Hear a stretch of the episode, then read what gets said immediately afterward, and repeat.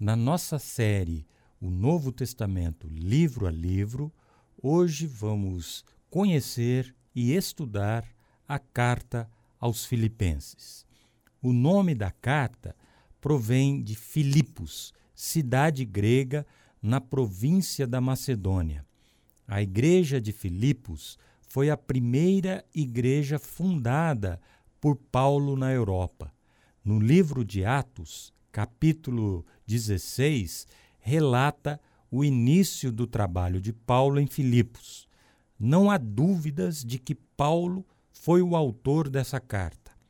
Filipenses faz parte das epístolas da prisão, juntamente com as cartas aos Efésios, aos Colossenses e a Filemão. Foi escrita durante a primeira prisão de Paulo em Roma, por volta de 60 e 62 depois de Cristo.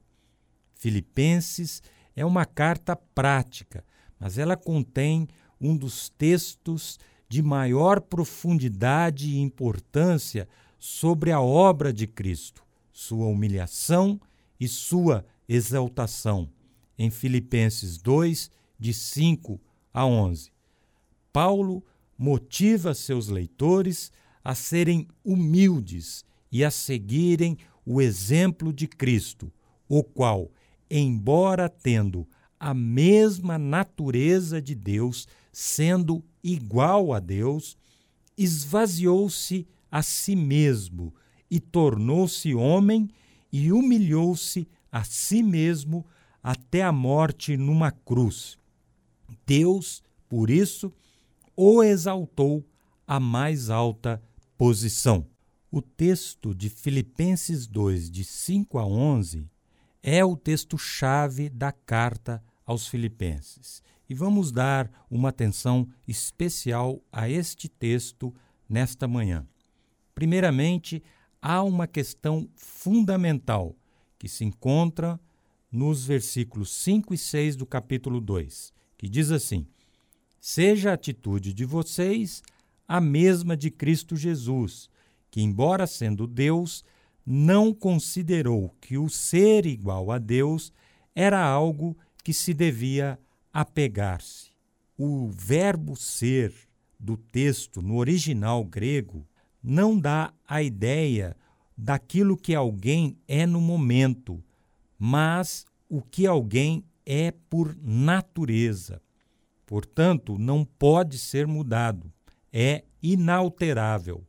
O apóstolo Paulo, quando ele usa o verbo ser neste sentido, ele está querendo dizer que Jesus continuamente existiu e existe como Deus. Ele nunca mudou a sua natureza. Jesus Cristo é e sempre foi Deus mesmo durante a sua encarnação. O segundo ponto importante do texto é o que fala da humilhação de Cristo Jesus, que se encontra dos versículos 6 a 8 de Filipenses 2. Nós lemos que, embora sendo Deus, não considerou que o ser igual a Deus era algo que devia pegar-se, mas esvaziou-se a si mesmo, vindo a ser servo, tornando-se semelhante aos homens, e sendo encontrado em forma humana, humilhou-se a si mesmo e foi obediente até a morte e morte de cruz. Jesus era Deus, porém não usou deste direito. Ele, na encarnação, não se apegou a esse privilégio. É importante destacar que Jesus sempre se posicionou como Deus, como em João 10:30, que ele diz: "Eu e o Pai somos um". Mas ele abriu mão de muitos atributos que só Deus tem. A humilhação foi muito grande. Ele se tornou servo, homem e maldito, porque foi condenado a uma morte de cruz. e depois ainda enfrentou a própria morte. A humilhação de Cristo, segundo o versículo 5 que nós lemos anteriormente, é imitável. Quem imita Cristo se humilha. Arrogantes não têm espaço no reino de Deus.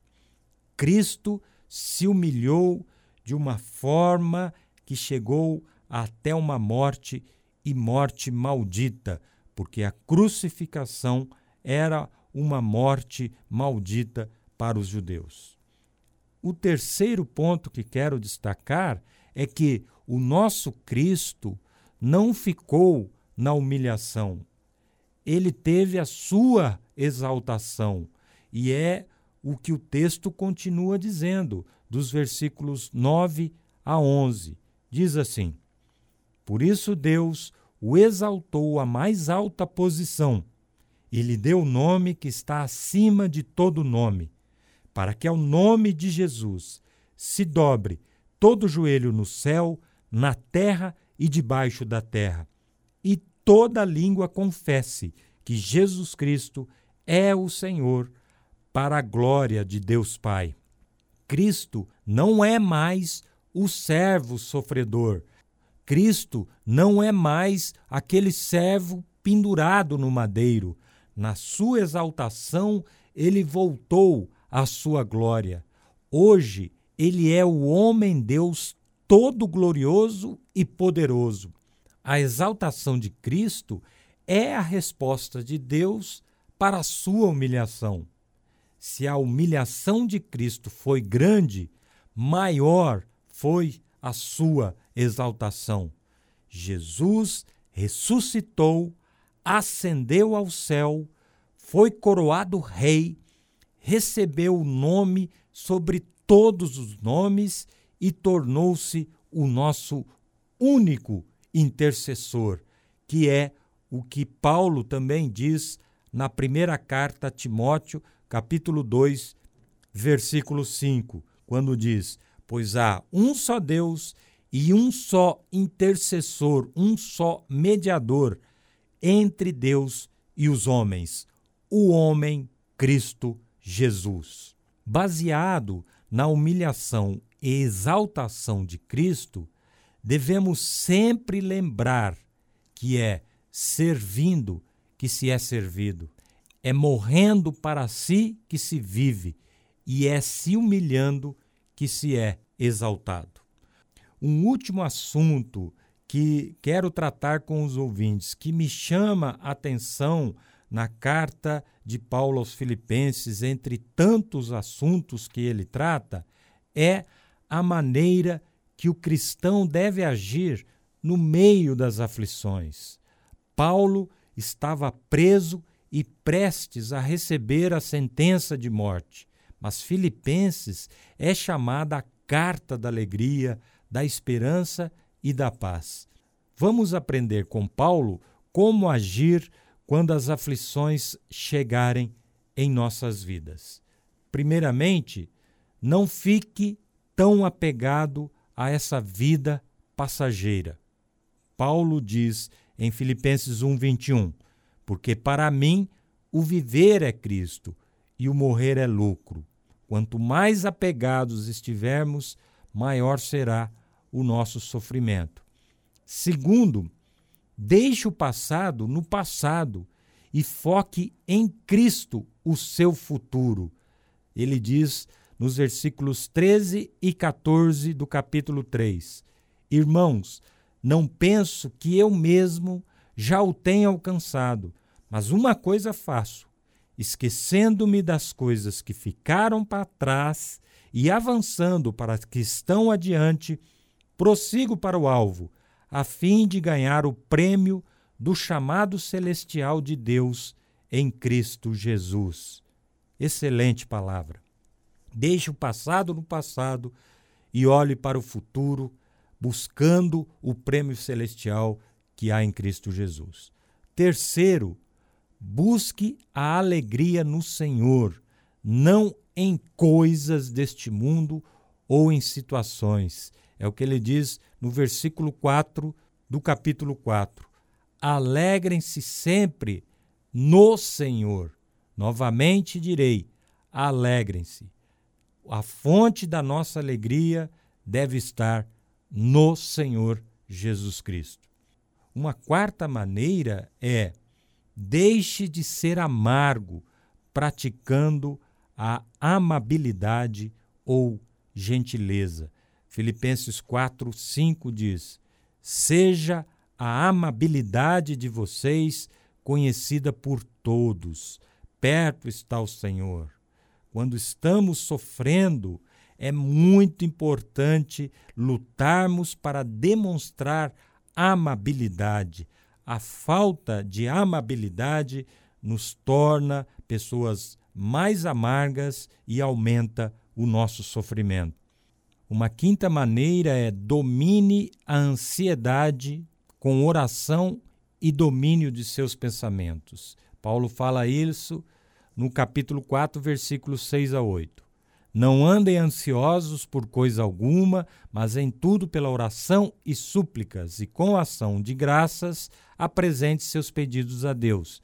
E a paz de Deus, que excede todo entendimento, guardará os seus corações e as suas mentes em Cristo Jesus. Finalmente, irmãos, tudo que for verdadeiro, que for nobre, que for correto, que for puro, que for amável, tudo que for de boa fama, se houver algo de excelente ou digno de louvor, pensem nessas coisas. Andar ansioso não é o problema, é como lidar com a ansiedade. Leve os seus pensamentos, as suas ansiedades em oração a Deus e a paz dele vai chegar ao seu entendimento, guardará o seu coração e a sua mente. E a outra coisa é não fique pensando em coisas que não são verdadeiras, em algo que não é nobre, que não é correto, que não é puro, que não é amável, de boa fama. Pensem nas coisas boas e não em ruins. Domine os seus pensamentos. É o que Paulo fazia.